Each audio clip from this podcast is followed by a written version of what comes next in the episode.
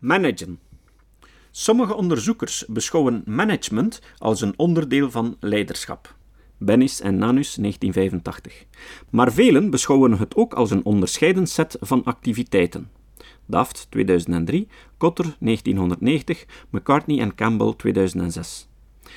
Managen heeft te maken met het beheren van tal van assets of middelen. Het relationele aspect komt hier veel minder aan bod.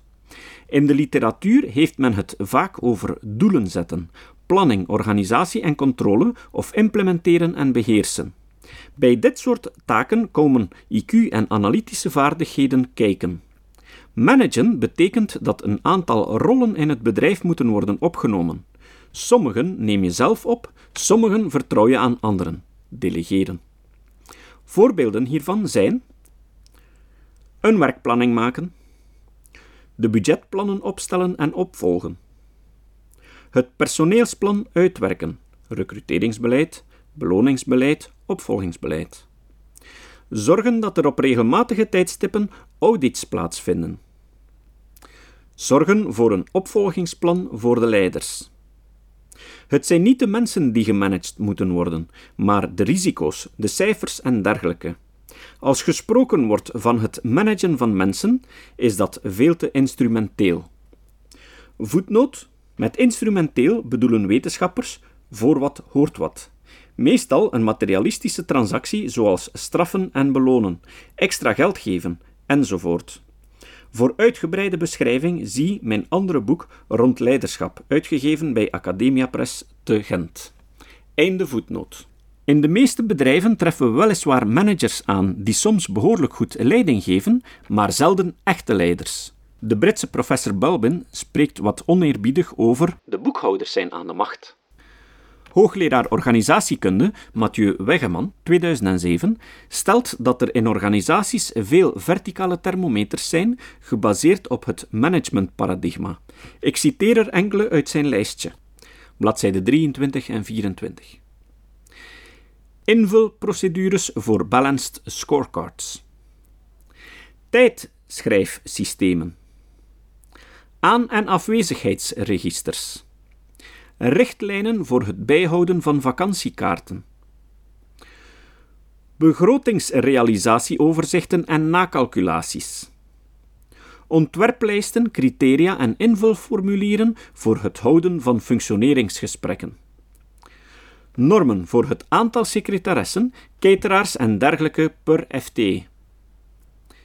ISO 9000 circussen, procedures voor het leegschudden van het hoofd in de database.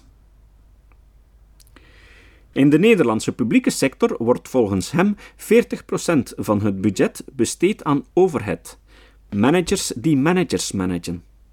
Managers hebben volgens hem ook vier belangrijke redenen om de structuur altijd te willen veranderen. Bladzijde 66 tot 67. Ze willen wapenfeiten creëren, ze hebben anders niets te doen. Het veranderen van de organisatiestructuur is niet zo moeilijk en je kunt er altijd leuk over communiceren met collega-managers. Je kan ermee scoren bij hoger management dat doorgaans nog enthousiaster is over herstructureringsingrepen.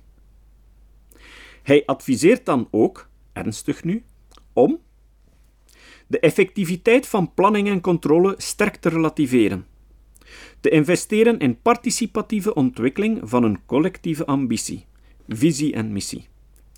Vertrouwen op het zelfsturend vermogen van de professionals op de werkvloer en hen daarvoor ruimte geven. Coachen. Coachen kan op drie manieren in een bedrijf toegepast worden. 1. Als een leiderschapsstijl, vooral de coachende stijl. 2. Als de manager als coach, Voetnoot. Naar de titel van het boek van een van de meest toonaangevende schrijvers hierover, namelijk Willem Verhoeven. Einde voetnoot.